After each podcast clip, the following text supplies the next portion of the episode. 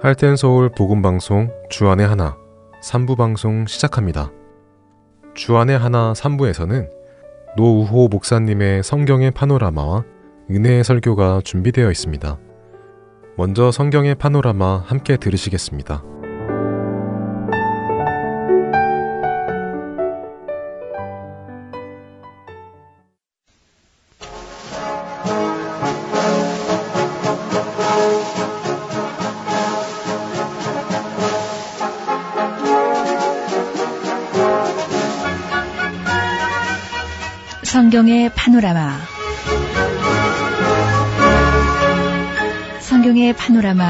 안녕하세요. 김성윤입니다. 노후호 목사님과 함께 이 시간 마련합니다. 목사님 안녕하세요. 반갑습니다.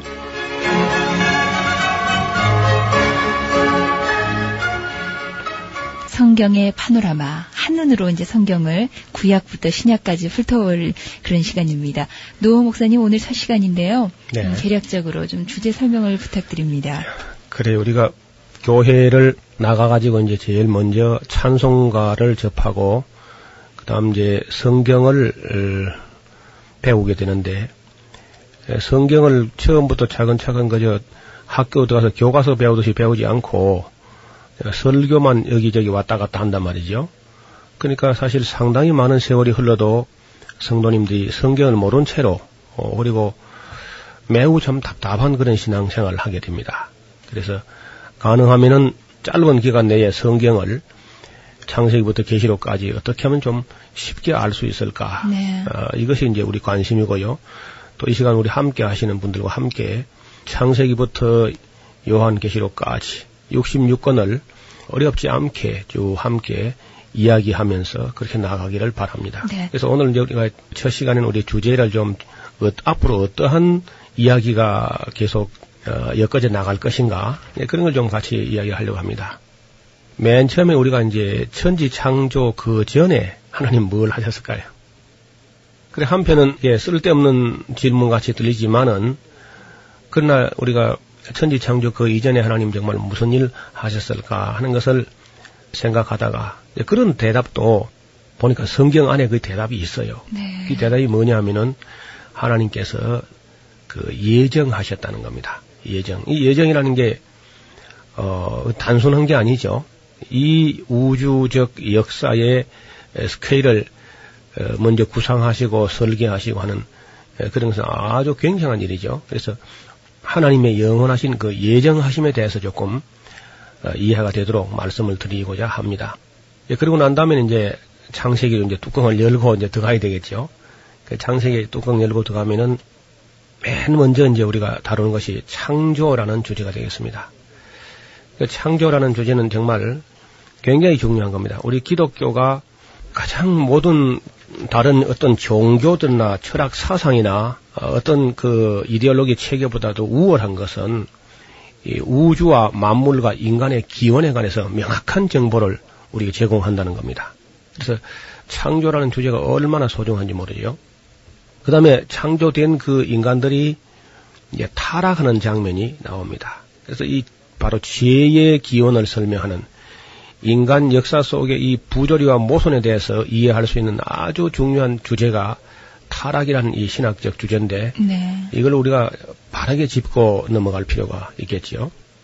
그리고 따라서 이제 홍수 심판이라든지 바벨 탑을 쌓다가 인구가 온 세상으로 분산되는 사건이라든지 그 다음에 이제 그 믿음의 조상들의 삶과 신앙을 다룬, 신앙과 삶을 다루는 그런 이야기가 쭉 아브라함, 이상, 야곱, 요셉의 일생까지 이렇게 이어지게 될 것이고요. 그 다음에 이제 그들이 애굽에 들어가서 그 약 400년, 430년 정도 그렇게 앞으로 장차 선민이 될 사람들이 훈련받는 그런 과정을 우리가 배우게 될 겁니다. 그리고 이제 그들이 그 애굽에서 나올 때에 그 하나님께서 바로 왕에게 나타내신 그 열 가지 재앙을 통해서 나타나시는 하나님의 능력이라든지 하나님의 그 신실하심, 말씀하시고 이루시는 그런 모습을 우리가 쭉 보게 되겠고요. 그리고 이제 이스라엘 백성들이 애굽에서 탈출해가지고 홍해 바다 갈라지고 그다음에 시내산 앞에 와서 계약을 맺고요. 그리고 광야 약 38년 정도 어, 선민 훈련 어, 레위기를 받은 후에 그 레위계 율법을 생활화하면서 가나안 땅 들어가기 전에 일단 한번 예행 연습처럼 쭉 훈련을 해보는 민수기의 그런 과정도 우리가 잘 살펴보게 될 겁니다. 그리고 이제 모세의 생애가 거의 다 끝나고 요단강 동편 땅에 와서 모압 평지에서 마지막 그 신명기 강해 레위기 강해를 신명기로 한 거죠. 그렇게 한 다음에 느보산에서 올라가서 모세는 이제 하늘나라 올라가게 되고 그다음에 이제 하나님의 사람 여호수아가 기승하는 장면 그리고 여리고성을 점령하고 가나안 땅을 이 정복하면서 그리고 그 사사 시대 약 300년간의 통치 시대를 우리가 살펴보게 될 겁니다. 그 300년간 사사 시대는 종교 암흑기라고 하는데 그 시대를 다시 마감하고 새 시대를 여는 사무엘의 사역이라든지 그다음에 이제 왕정 시대로 들어와서 사울, 다윗, 솔로몬 그런 이제 통일 왕국 시대 그런 임금들의 사역 그리고 나라가 어떻게 해서 남북왕국이 갈라지게 되는가 분열 왕국 시대 그리고 북왕국 이스라엘 왕들을 좀 살펴보고 남왕국 유다의 왕들도 쭉 살펴보게 될 겁니다. 그리고 이제 그때 나타났던 그 예언자들 메시지 즉 엘리야라든지 엘리사 그리고 니느를 위해서 부름받은 요나의 메시지. 안타깝게 그 북한국 이스라엘의 남한국 사람인데 와서 정의의 선지자 아모스의 메시지라든지 자기 간증을 하면서 이스라엘 백성을 설득하려고 했던 그 호세아의 어떤 그런 메시지, 그 아주 그 좀 설득력 있는 그런 호소도 듣기를 원합니다. 에, 그리고 그렇게 했음에도 불구하고 참 결국은 이스라엘 백성들이 타락을 해서 회복하지 못하고 북한국은 멸망되고 남한군 바빌론의 포로를 가게 되는데 그때 참 눈물로 일평생을 울면서 예언했던 그 예레미야의 메시지라든지 하나님하고 하나님께 참 질문도 해보고 싶은 마음이 충만해가지고 성루에 올라가서 하나님께 기도하던 그런 하박국의 메시지라든지 우주적인 대심판을 어, 예언했던 스바냐의 메시지. 예, 그리고 이제 함락되는 예루살렘의 어떤 모습이라든지 바벨론 포로 가서 어떤 생활을 했는지 그리고 포로 생활에서 뭘 배웠는지 그리고 이제 그 포로 생활 중에 있었던 그런 하나님의 사람들 에스겔, 다니엘 그리고 돌아올 때 에스라라든지 스룹바벨 그리고 학계 스가랴 말라기 이런 아주 위대한 하나님의 사람들의 이야기를 쭉 이어 나가려고 합니다. 그리고 이제 그동안에 있었던 그 어, 페르시아 문명들 고레스 대왕부터 시작되는 페르시아 문명이라든지 알렉산더의 등장이라든지 에, 헬라 문화의 학상이라든지 150년 전쟁이라든지 유다 마카비우스 일가의 독립운동이라든지 그리고 유다교가 어떻게 해가지고 유대인들이 사두개파, 바리세파, 뭐 에세네파의 분파가 왜 생겼느냐 이런 것도 좀 살펴보길 바라고요. 그 다음에 이제 그런 시대가 다 지나서 로마가 그 이스라엘 땅에 어떻게 진군해 들어왔는가.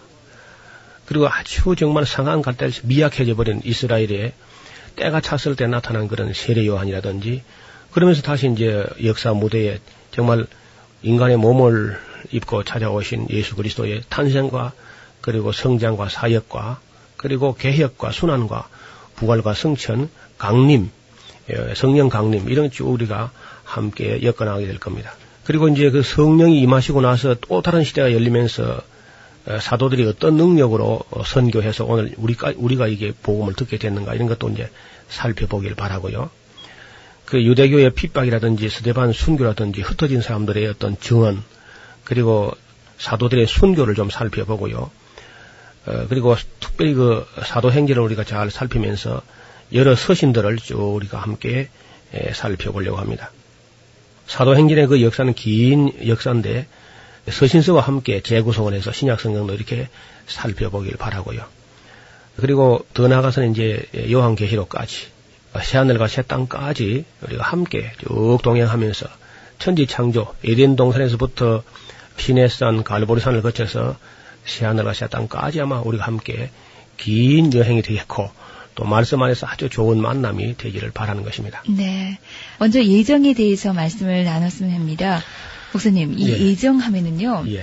하나님께서 미리 다 예정을 해놨다면 인간에게 주어진 그런 자유는 아무 의미가 없지 않을까 그런 생각도 들거든요. 맞습니다. 이제 그 예정론 들어가기 전에 벌써 예정하면은 숙명론하고 어떤 혼동이 되기도 하고 그럼 뭐 하나님께서 다 예정해 버렸으면은 인간의 자유는 완전히 제한되고 속박되는 것이 아니냐. 예.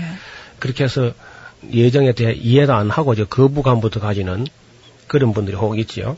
그러나 그 예정을 그런 부정적인 측면에서 보지 말고 예정과 함께 선택이라는 개념이 들어오게 되는 거죠. 나를 하나님이 선택하시고 예정하셨다 하는 이 사실은 감사할 일이지 불평할 일이 아니고 또 어려운 일도 아니죠. 우리가 예를 들어서 한 건물을 지으려고 하면은 먼저 구상을 하고 설계를 하듯이 하나님께서도 그 시몬한 어떤 그런 영혼 속에서 하나님의 그 깊은 예정이 먼저 선행되었다는 거죠.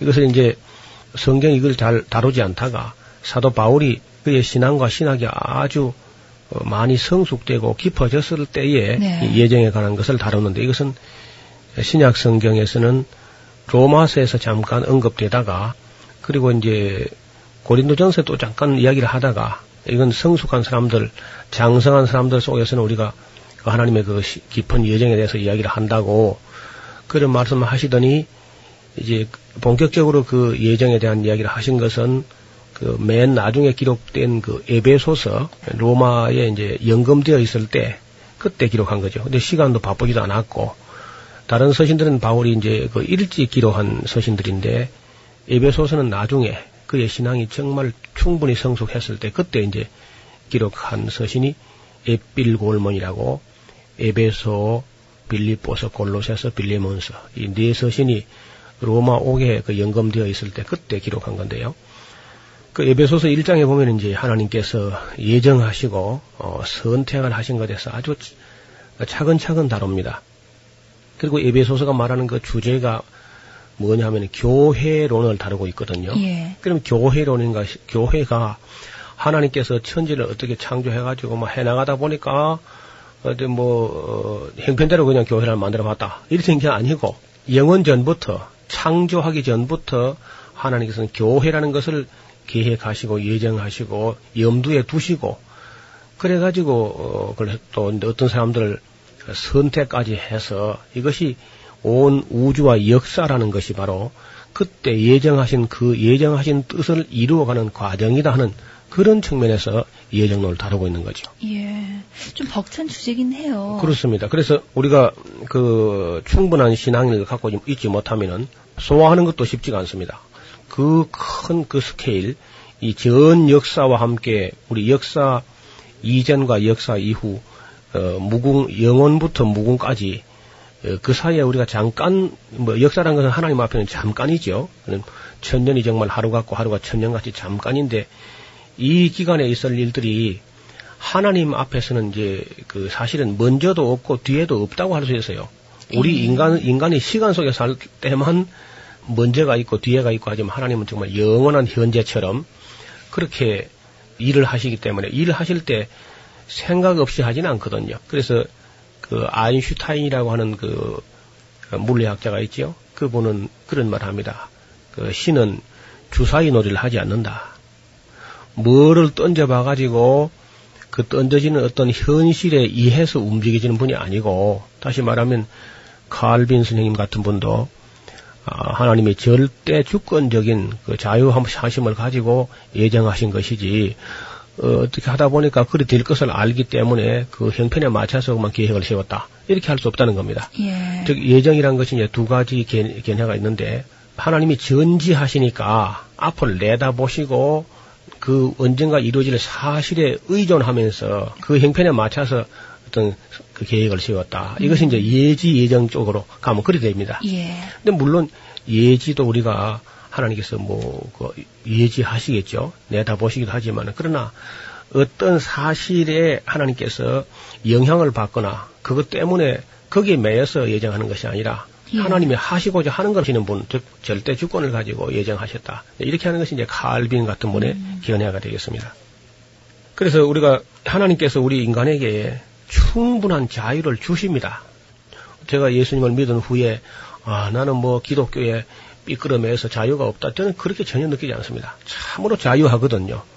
자유하지만은 그러나 하나님께서는 또 우리 우리에게 자유를 손상시키지 않으면서도 하나님은 또 하나님의 뜻을 이루어 가신단 말이죠. 그리고 이제 그 예정하신 선하신 뜻이 예, 우리 사람이 다 알지 못하지만은 하나님께서는 예정하신 뜻이 있어서 반드시 이루어지는데 인간이 해방을 해도 상관이 없어 보니까요. 해방을 해도 하나님 뜻은 이루어진단 말이죠. 그래서 예, 하나님의 뜻은 반드시 이루어지는 하나님의 예정. 우리는 예정을 해도 하다 보면 안 되는 수도 있고 계획을 하고 뭐 목표를 세우고 해도 우리는 달성이 안 되는 거 있지만은 하나님의 예정이라는 것은 어느 누구도 막을 수도 없고 반드시 그 이루어진다는 거죠. 그래서 우리 자신의 삶을 돌아보아도 처음에는 내가 교회를 나오고 싶어서 나온 것 같고 내가 여러 종교 중에서 기독교를 선택한 것 같고 그런데 성경을 읽다가 보니까 그게 아니고 네가 나를 택한 것이 아니고 내가 너를 택하였다. 그렇게 말씀하시는 겁니다. 하나님께서 우리 자유를 충분히 보장하시면서도 하나님 뜻을 이루어 가시는 그러니까 하나님이죠. 우리는 뭘 가지고 내가 계획을 세우면 그저 내 계획에 사람이 끌려와야 되고 억지가 되고 하는데 하나님은 정말 그렇게 하지 않고 끝까지 대화하시고 우리에게 자유를 주시고 그러면서 하나님의 뜻이 이루어지는 정말 이것은 예정과 하나님의 예정과 인간의 자유는 좀 신비 속에 이렇게 엮어져 있는 그런 내용이라 할 수 있습니다. 여기 어, 성경을 보면은 어, 뭐라고 말씀하시냐면은 너희가 내 양이 아님으로 어, 나를 믿지 아니하는도다. 예수님께서 그렇게 말씀하신 적이 있습니다. 네. 그러니까 먼저 하나님을 믿으려면은 하나님의 양이라야만 하나님을 믿고 예수님의 양이라야만 예수님을 믿을 수 있다는 겁니다. 그리고 또 믿게 되는 것도 아무라도 내게 올 수 있는 것이 아니고 나를 보내신 아버지께서 나를 이끌지 아니하시면은 아무도 내게 올 수 없으니 오는 그를 내가 마지막 날에 다시 살리리라. 요한복음 6장의 44절에 보면은 내가 믿는 것 같아도 하나님 아버지께서 이끌어서 예수님께로 오게 해주지 않으면 아무도 믿을 수 없다고 그렇게 말씀하시는 겁니다. 그럼 지금 믿지 않는 분들은 음, 주님께서 예정을 안 하셨단 말인가요? 하나님께서? 모르죠. 이제 그 중에서 예정된 사람들은 언젠가는 돌아옵니다. 네. 이것이 이제 언젠가는 믿게 된다는 겁니다. 어떻게든지 간에. 그래서 여기 또 성경 요한복음 또 이런, 이런 말씀 하셨는데 아버지께서 내게 주시는 자는 다 내게로 올 것이요 내게 오는 자는 내가 결코 내어 쫓지 아니하리라. 요한복음 6장 37절에 그런 말씀이 있습니다. 그리고 6장 65절에도 보면요. 또 가라사대 이러함으로 전에 너에게 말하기를 내 아버지께서 오게 하여 주지 아니하시면 누구든지 내게 올 수 없다 하였노라 하시니라. 그 요한복음 6장 안에서만 세 번씩이나 하나님 아버지께서 예수님을 믿게 해준다는 겁니다. 또 성령께서 우리를 또 믿게 해주시는 것도 사실이죠. 성령의 감화와 감동과 인도가 없이는 아무도 예수님을 믿을 수가 없어요. 성령으로 아니하고는 아무도 예수를 주시라 할 수 없다고 성경은 분명히 밝히 말합니다. 그 수로보니게 여인이라고 페니키아 여인이죠. 두로와 시돈 지방에 자기 딸이 흉악히 귀신 들려가지고 고통 중에 있는데 예수님께서 그 지방을 그 국경을 넘어서 가신 거거든요. 근데 그때 보면은 그 여인의 딸을 고친 거 외에는 아무 다른 일 한 게 없습니다. 그 한 사람의 믿음이 있는 곳으로 예수님 발걸음이 옮겨가고 있는 것을 볼 수가 있는 거죠. 그래서 이 선택이라고 하는 놀라운 그 은혜는 미리 정하시고 미리 택하신 것인데 이렇게 말씀하고 있습니다. 그 로마서를 한번 찾아보시면 좋겠네요. 여기 8장 29절 30절입니다. 한번 읽어보시죠. 하나님이 미리 아신 자들로 또한 그 아들의 형상을 본받게 하기 위하여 미리 정하셨으니 이는 그로 많은 형제 중에서 맏아들이 되게 하려 하심이니라. 또 미리 정하신 그들을 또한 부르시고 부르신 그들을 또한 의롭다 하시고 의롭다 하신 그들을 또한 영화롭게 하셨느니라. 로마서 8장 29절과 30절입니다. 그렇습니다. 그리고 사람이 때로 제비를 뽑을 수도 있지만은 이를 작정하기는 여호와께 있느니라. 주권자에게 은혜를 구하는 자가 많으나 사람의 일의 작정은 여호와께로 말미암느니라. 그러니까 사람의 마음속에 온갖 계획이 많이 있어도 결국은 하나님의 뜻이 반드시 이루어지고 만다. 이것이 성경 전체 구약에도 예정의 이야기가 없는 것이 아니고요. 신구약 전체에 하나님의 뜻이 계획된 것이 이루어져 가고 있다고 말씀하십니다.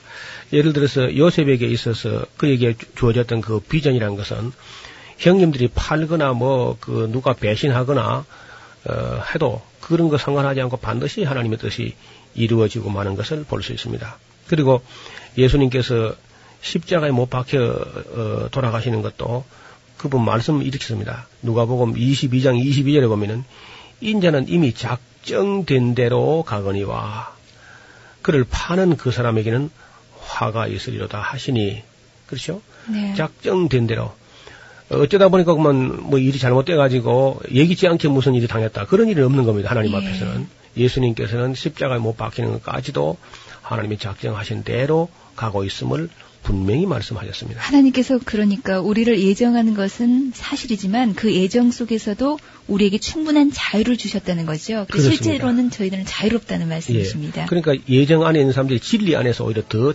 아름다운 자유를 누릴 수 있게 하나님 그렇게 예정하신 것을 믿는 것입니다. 예정을 바르게 이해한 사람은 하나님께 감사해야 하고 마땅히 자유에 대한 책임도 이행해야 한다는 그런 사실을 알게 되네요, 목사님. 그렇습니다.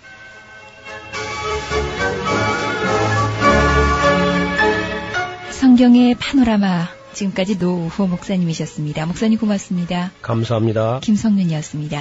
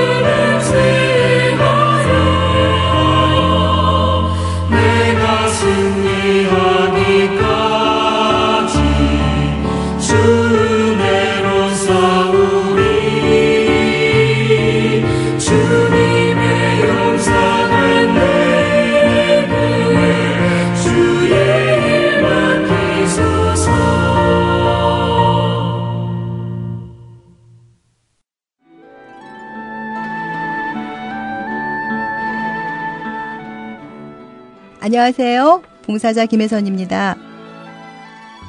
매주 금요일마다 CD를 각 지역으로 배송해 드리는데요. 최근 CD를 받지 못하시는 분, 파손된 CD를 받으시는 분들이 많다는 소식을 들었습니다. 매주 만들어지는 CD에는 많은 분들의 정성이 담겨 있고 예수 그리스도의 복음이 담겨져 있습니다. CD가 잘 전달이 되지 않을 때 저희 또한 마음이 너무 아픈데요. 혹시 CD를 받지 못하셨거나 부서진 CD를 받으셨을 때에는 저희에게 연락을 주세요. 사무실 전화번호 602-866-8999입니다.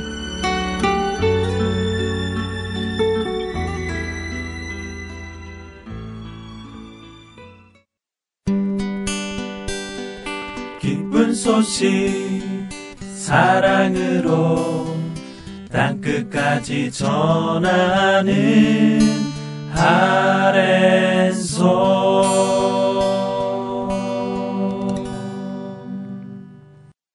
은혜의 설교 말씀으로 이어드립니다.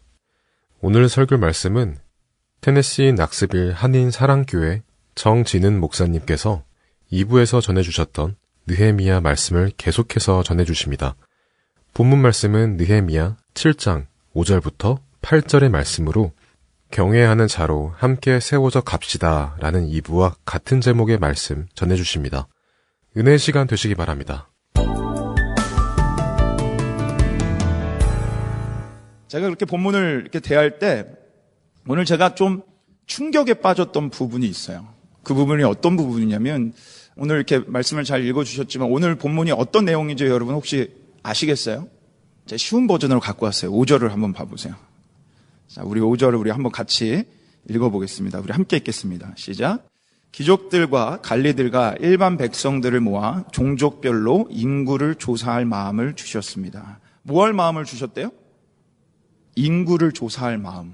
아, 그러니까 지금 이 느헤미야가 뭐를 하고 있냐면 이스라엘 사람들의 숫자, 인구가 얼마가 되는지를 지금 계수하고 있고 얼마나 많은 사람들이 현존하고 있고 더 나아가서 이들의 재산이 얼마고 어떻게 되어 있는지 그 인구 조사를 한다라는 거예요. 그래서 8절에 보면 한 지파 또 한 사람의 그 혈통이 몇 명이었더라라는 숫자가 나오고 사실은 오늘 이 본문이 이 7장 끝까지 계속 이 내용이거든요. 쭉 이 얘기가 나와요. 누군 몇 명이었더라, 누군 몇 명이었더라, 몇 명이었더라. 그리고 더 나아가서 우리 70절에 보면 70절, 72절에는요. 사람의 수만 나오는 게 아니라 사람의 수가 오늘 본문에서 기록된 거는 약한 5만 명이 되는데 그 사람의 숫자뿐만이 아니라 그들이 가지고 있었던 재산이 지금 보이는 것처럼 얼마였더라. 그러니까 사람을 개수만 한 것이 아니라 재산까지도 다 개수를 한 거예요. 그렇게 지금 인구 조사를 하는 거죠. 구약 시대에 보면요, 이렇게 인구 조사를 했던 경우가 많아요. 아, 근데 보통 이 군사적 목적이었고 정치적 경제적 목적으로 했고 그게 그때 문화였고 지금도 사실은 우리도 인구 조사를 지금도 하고 있습니다. 그래서 이게 그렇게 별로 큰 문제거리는 아니에요. 그리고 니에미아가 우리 사절에 보시면 니에미아가 분명히 가졌던 마음이 하나가 있어요. 그 마음이 뭐였죠? 사절에 딱 성벽을 졌고 이스라엘 백성을 봤더니 여전히 집들은 무너져 있고 여전히 힘듦 속에 있는 거예요. 제가 말씀드렸잖아요. 지금 포로가 세 번째 돌아온 건데 첫 번째부터 지금 세 번째까지 약 100년의 차이가 있거든요. 근데 여러분 생각해 보세요. 100년이 흘렀음에도 불구하고 자기 집이 건설되지 않았다는 거예요. 100년이 흘렀는데 여전히 여전히 문제 속에 불타있던 성벽과 불타있던 성전과 집들이 그대로 갖고 있었다는 거예요. 그걸 보고 안타까운 마음에 니에미아가 지금 개수를 한 거죠. 다시 잘 재건하기 위해서. 근데 제가 저를 놀래게 했던 부분은 자, 5절을 제가 원래 오늘 버전으로 다시 갖고 왔어요. 5절을 다시 한번 봐보세요. 자, 이 일을 누가 시키셨어요? 누가 시키셨다고요? 하나님. 자, 니에미아가요. 딱 보고 너무 불쌍하니까 이 백성을 잘 재건하려고 그의 리더십을 가지고 인구 개수를 시작한 것이 아니라 이 인구 개수의 모든 시작과 전망과 모든 계획은 하나님이 하셨다는. 저는 여기서 놀랐어요. 제가 왜 놀랐는지 아세요? 왜냐하면 분명히 구약 성경에서 하나님은 인구 개수를 하는 것을 싫어하는 분으로 나오기 때문에 그래요. 다시 한번 말씀드릴게요. 제가 놀랬던 이유가 구약 성경에 나오는 하나님은 인구 개수를 분명히 싫어하시는 하나님으로 나오기 때문에 그래요. 언제 그 장면이 나오죠? 다윗. 역대상 21장 1절 봐보세요. 같이 이 말씀을 읽어보겠습니다. 함께 읽겠습니다. 시작. 사탄이 일어나 이스라엘을 대적하고 다윗을 충동하여 이스라엘을 개수하니라. 한번 봐보세요. 사탄이 충동해서 다윗을 충동시켜가지고 다윗을 유혹시켜서 이스라엘을 개수하니라. 지금 동일한 인구 조사를 동일하게 역대상에 다윗이 시켜요. 아, 이건 다윗의 교만죄였어요. 왜냐하면 다윗은 자신이 잘나서 왕이 된 게 아니거든요. 하나님의 은혜로 왕이 됐어요. 하나님의 은혜로 자기가 다스리는 동안 강대국이 됐어요. 그렇다면 그것을 그냥 하나님께 영광 돌렸으면 됐는데 여기서 교만죄가 나오면서 자기가 다스리는 이 나라가 얼마나 위대하고 강대한지를 알아보기 위해서 인구 개수를 시작한 거예요. 하나님은 그거를 미워하셔서 그거를 싫어하셔서 그렇게 한 후에 그들을 벌하고 이스라엘은 어려움과 힘듦에 빠지게 돼요. 저는 그래서 분명하게 하나님은 인구 개수하는 거, 사람의 숫자를 세는 거를 좋아하지 않는 하나님으로 알고 있었어요. 제가 부교육자 시절에, 전 부교육자 시절이 그렇게 많지 않아요. 전도사 시절에 제가, 저는 빨리 그 담임 목사를 하다 보니까 전도사 시절에 제가 정말 싫었던 것이 하나가 있어요.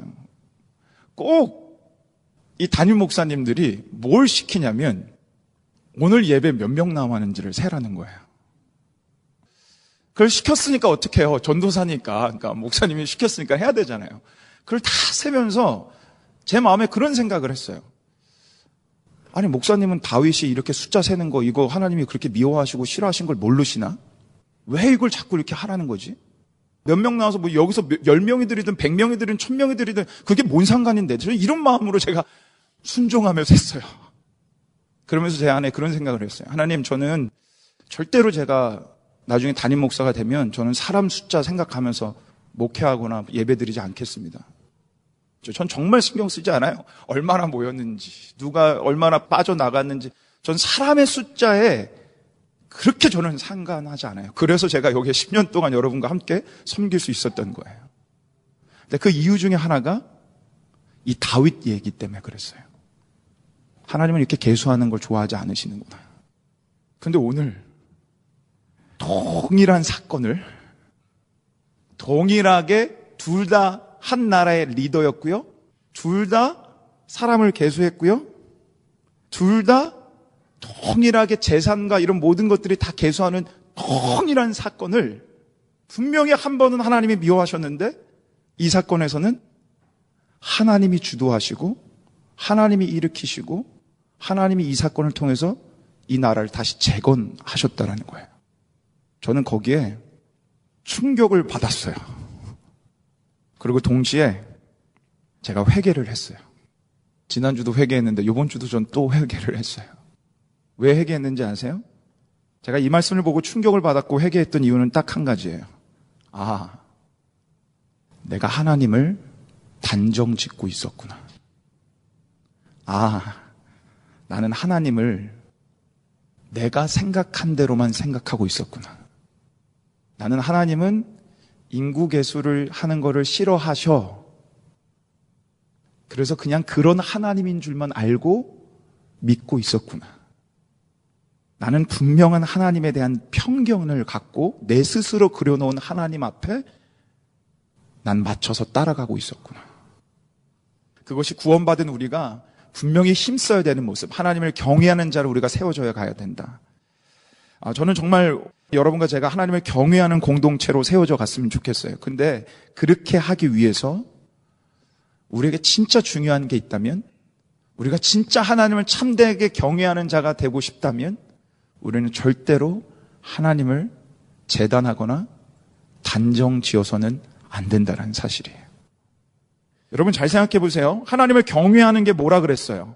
하나님을 경외한다는 것은 그분 앞에, 그분의 사랑 앞에 압도당하는 것을 말한다 그랬잖아요. 그 크신 하나님 앞에, 그 놀라운 하나님 앞에, 이야, 하나님 정말 놀랍고 위대하시네요.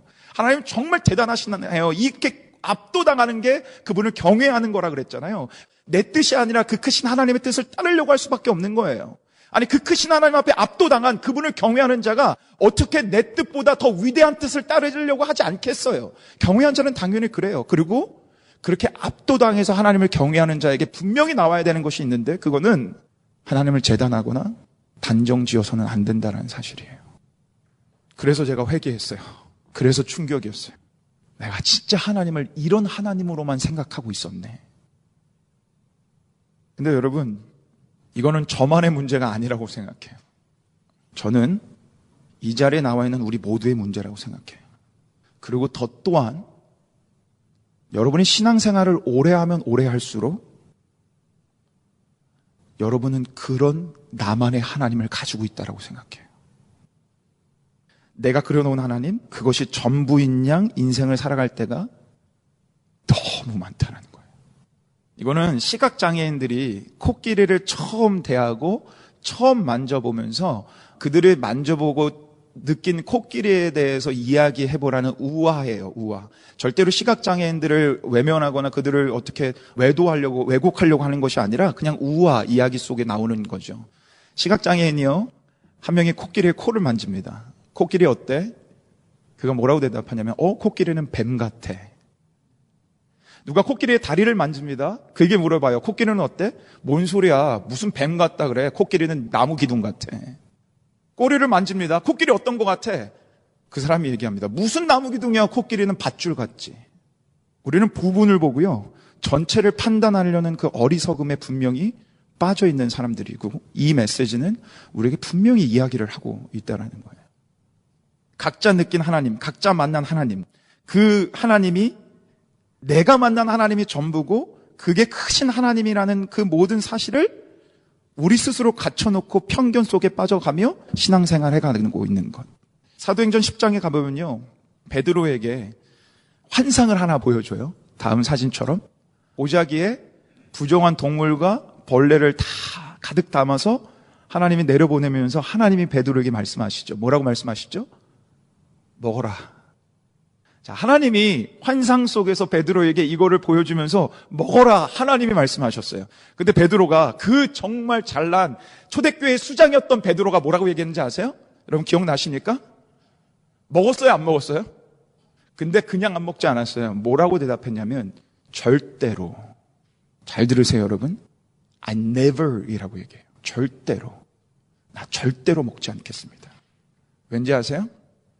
그들의 전통과 그들의 문화와 그들의 율법 속에서는 이런 부정한 것을 먹으면 안 됐으니까. 그래서 그들은 이런 부정한 동물은 하나님이 싫어하셔 라고 단정 지어서요. 그렇게 재단해 버려서요. 지금 하나님이 그들의 문화와 율법과 그들의 전통보다 더 위대하신 하나님이 분명하게 말씀하고 있는데 먹어라! 그가 만들어 놓은 하나님의 앞에 갇혀진 채 그가 하나님 앞에 절대로 먹지 않겠습니다. 라고 대답합니다. 그 부분 할 때 제이 알렉산더라는 학자가요. 이렇게 얘기하는데 제가 참 어, 마음에 많이 와닿았었어요. 그분이 이렇게 그 부분에 대해서 이렇게 얘기해요. 여러분 잘 들어보세요. 심지어 하나님의 건의조차도 편견과 습관의 힘을 깨기에는 충분하지 않았다. 너무 와닿지 않나요? 심지어 하나님의 권위조차도 편견과 습관의 힘을 깨기에는 충분하지 않았다. 여기에서도 이런 모습이 동일하게 나와요. 욥이 잘 살다가 벌을 받아요. 잘 살다가 모든 걸 다 잃어버려요. 친했던 새 친구가 와서 뭐라는지 알아요? 그를 위로하고 그렇게 하는 게 아니라 그 얘기 이렇게 얘기해요. 너가 지금 모든 걸 잃어버렸다면 이유는 딱 한 가지야. 너가 하나님 앞에 분명히 죄를 져서 그래. 너 분명히 죄 졌으니까 회개해. 그들이 믿던 하나님은 인과응보의 하나님이에요. 잘못했으니까 벌을 주시는 분이야. 자신이 갖고 있었던 하나님에 대한 개념 때문에 그 사람을 정죄하고 또 심판하며 자신들이 하나님의 대변인을 하고 있어요. 예수님이 오셨던 신약시대 유대인들도 그랬어요. 예수님을 배척했던 이유가 뭔지 아세요? 여러분 잘 들으세요. 예수님을 배척했던 이유는 그들이 믿고 생각했던 하나님이 아니었기 때문에 그래요. 하나님이 어떻게 십자가에 달려 돌아가셔? 하나님이 어떻게 나사렛 땅에서 나타나 우리가 생각하는 메시아 구원자 예수님은 우리를 로마라는 이 시대 속에서 지배해서 벗어나게 하는 그런 군사적 메시아야. 그들이 생각했던 하나님이란 그림은 자신이 갖고 있었던 그림이 있었기 때문에 아무리 하나님의 영광이신 그분이 앞에 있었지만 하나님의 영광이신 그분이 그 앞에서 분명히 서 있었지만 아무도 그를 예수님 하나님 독생자로 받아들이지 못해요. 성경에는 이런 말씀이 계속 나와요. 그리고 거기에는 우리 모두 다 예외가 없어요. 저는 10년 동안 지금 목회하며 설교하고 있는데요. 10년 만에 내가 또 이런 하나님을 단정 짓고 있었다는 걸 또 깨달아요. 우리가 정말 의도적으로, 정말 의도적으로, 정기적으로 날마다 이 말씀 앞에 내 자신을 내어놓고 나는 또 하나님의 다리만 만지면서 하나님은 기둥 같은 분이셔 라고 단정 짓고 있지 않았나라는 것을 돌아보지 않는다면 그리고 그것이 나는 언제나 틀릴 수 있다. 내 신앙은 완전하지 않다. 어떻게 해요? 어떻게 우리가 우주보다 더 크신 하나님을 어떻게 우리가 다 알 수 있겠어요? 그래 놓고 지금 우주에서 봤을 땐 먼지만도 못한 우리가 이 조금의 하나님을 경험해 놓고 하나님 이러셔라고 단정 짓고 있다면 우리가 얼마나 잘못된 신앙을 하고 있는지를 날마다 날마다 우리가 점검하지 않는다면 우리는 이 오류에서 벗어날 수 없다라는 거예요. 찰스 소엔들 목사님이 이렇게 얘기하십니다. 모든 정원에 잡초가 있듯이 사람도 누구나 마음속에 모종의 편견을 품고 있다. 따라서 문제는 당신에게 편견이 있는지 여부가 아니라 편견을 어떻게 의지적으로 처리할 것이냐에 있다. 편견은 다 있다라는 거예요. 그게 문제가 아니라 그 편견 앞에 하나님이라는 분을 내가 편견으로 가다 놨던 그거 앞에 내가 얼마나 의지적으로 의도적으로 날마다 그것을 깨뜨리려고 내가 발버둥 치고 있느냐 이게 중요하다라는 거예요. 제가 말씀드렸죠. 제가 말씀을 대할 때마다 항상 새로운 말씀이라고 저는 생각하고 대한다고. 제가 이 오늘 이 말씀을 준비하면서 아까 어, 사탄에 의해서 개수로 했던 다윗의 이야기를 다시 한번 읽었어요. 근데 이 역대상 21장을 묵상하면서 제가 깜짝 놀랐던 게 있어요. 그게 뭔지 아세요? 여러분 다윗이 분명히 사단의 유혹에 넘어져서 자신의 교만죄로 그렇게 개수를 했잖아요. 그래서 벌을 받아요. 그게 21장 얘기예요. 근데 하나님이요. 다윗의 이 교만죄를 범했음에도 불구하고 하나님은 다윗의 죄와 실수를 합력하여 선을 이루셔서 그거를 어떻게 역사하셨는지 아세요? 22장 봐보세요. 자, 21장에는요. 다윗이 그렇게 교만죄를 졌던 그래서 다윗이 벌을 받고 다윗이 잘못했다라고 회개하는 장면이 21장까지 나오고요. 22장서부터 이렇게 나오는데 우리 한번 같이 읽어보겠습니다. 함께 읽겠습니다. 시작. 다윗이 이르되 이는 여호와 하나님의 성전이요 이는 이스라엘의 범죄단이라 하였더라. 이게 무슨 말인지 아세요? 그리고 22장이 무슨 얘기로 가득 차 있는지 아세요? 다윗이 교만죄로 그렇게 범했는데요. 하나님은 그 교만죄를 들어 사용하셔서 지금 다윗이 회개한 그 자리에 여호와 하나님의 성전을 짓기 시작하십니다. 이런 얘기에 여러분이 같이 막 감동이 밀려왔으면 좋겠어요. 다윗의 교만죄였고 이것 때문에 수많은 사람이 죽었고 인간의 치명적인 실수였는데 모든 것을 합력하여 선을 이루시는 우리의 생각보다 뛰어넘는 하나님은 이것을 시금석으로 사용하셔서 무릎 꿇어 하나님 앞에 번져 올렸던 그 자리에 하나님의 성전을 지으십니다. 그게 22장 얘기예요. 놀랍지 않습니까? 제가 송구영신 예배 때 여러분들에게 그런 설교를 했어요. 저는 송구영신 예배를 진짜 1년 동안 준비한다라고도 말씀드렸고, 저는 송구영신 예배 설교를 절대로 허투루 전하지 않아요. 한 해를 돌아보고 한 해를 내다보며. 그리고 전 송구영신 때 제가 전한 그 말씀을 가지고 한 해를 정말 붙잡으며 살아가요. 제가 그때 어떤 말씀을 전했는지 여러분 오신 분들 혹시 기억이 나세요? 욥기 42장 말씀을 전했어요. 욥의 회복에 대한 말씀을 전했어요. 근데 그때 제가 이렇게 여러분들에게 나눴어요. 한번 봐보세요. 우리는 단지 눈앞에 있는 것만 보지만 하나님은 항상 더 멀리 보고 계신다. 저는 이게 욥의 얘기라고 생각해요. 욥과 제 친구들은요. 단지 눈앞에 있었던 욥이 지금 힘든 그 고난을 바라보면서 잘잘못만 따졌어요. 네가 잘못해서 그래? 아니야. 너가 잘못해서 그래? 있는 것만 보고 따져요. 자기가 만들어 놓은 하나님은 이럴 거야 라고 단정 지어버려서 눈앞에 있는 걸로 모든 것 상황을 판단해요. 그런데 하나님은요, 욥을 왜 그렇게 고난을 줬는지 우리 아이런 너 우리 확실하게 모르겠지만 한 가지 단 하나 알 수 있는 건 하나님은 욥의 고난만을 보고 계신 게 아니라 그 다음에 생각지도 못할 욥의 회복을 먼저 바라보고 계셨다는 거예요. 우리는 한계적인 사람이라 우리의 눈앞만 볼 수밖에 없지만 우리의 위대하시고 크신 하나님은 앞서가서 우리의 모든 것들을 바라보고 계시다라는 거예요. 저는 올 한 해 여러분과 제가 정말 하나님을 참되게 경외하는 공동체가 됐으면 좋겠어요. 저는 그게 이 니에미아 말씀 강해를 통해서 여러분이 일어났으면 좋겠고 여러분이 여러분 스스로를 정말 하나님을 경외하는 자라고 생각한다면 우리는 날마다 내가 하나님을 재단하고 단정 짓고 있진 않은지를 날마다 날마다 점검해야 돼요. 예수님의 족보엔 살인자도 나오고요. 예수님의 족보엔 이방 여인도 나오고요. 예수님의 족보엔 기생도 나와요. 어느 누가 그들이 예수님의 혈통 속에서 역사 속에 기록될 거라고 생각했을까요?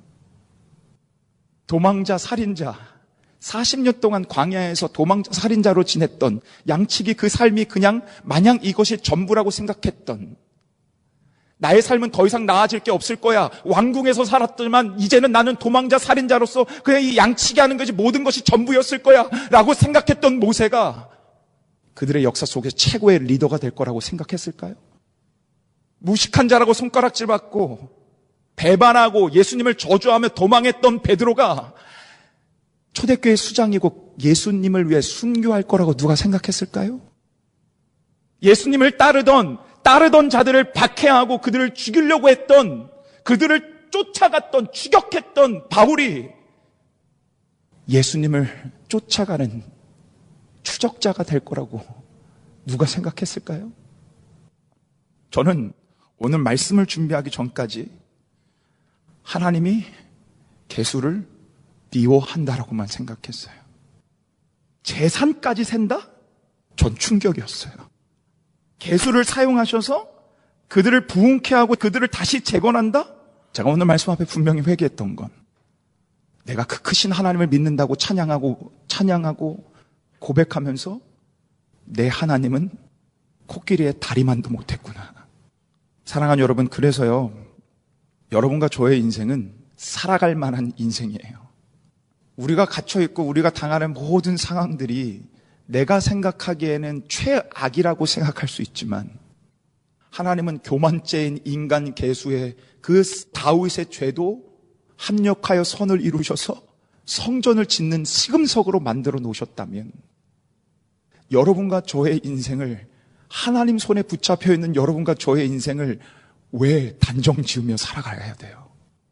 예수 그리스도가 하나님이신 그분이 인간으로 올 수밖에 없다라는 걸 우리가 상상이라도 했겠어요? 이해가 되세요? 그분이 우리를 위해서 목숨을 내어놓는다라는 게 여러분 믿어지세요?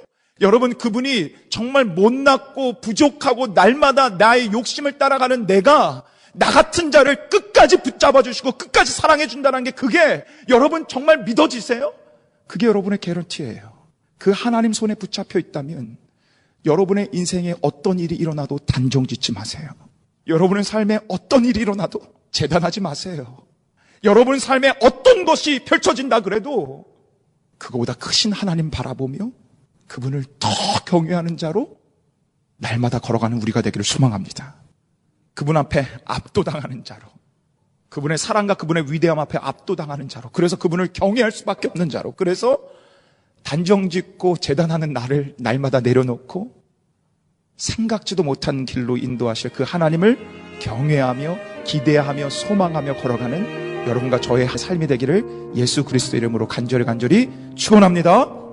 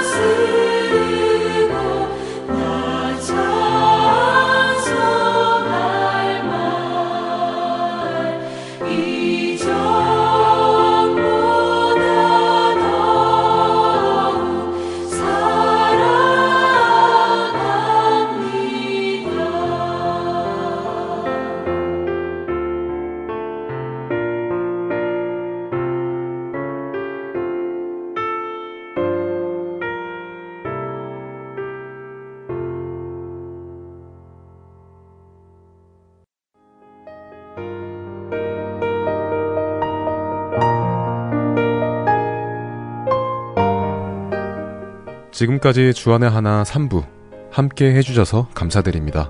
다른 방송들을 더 듣고 싶으신 분들은 www.할테앤서울.org에서 특별 방송을 클릭하셔서 들으실 수 있습니다.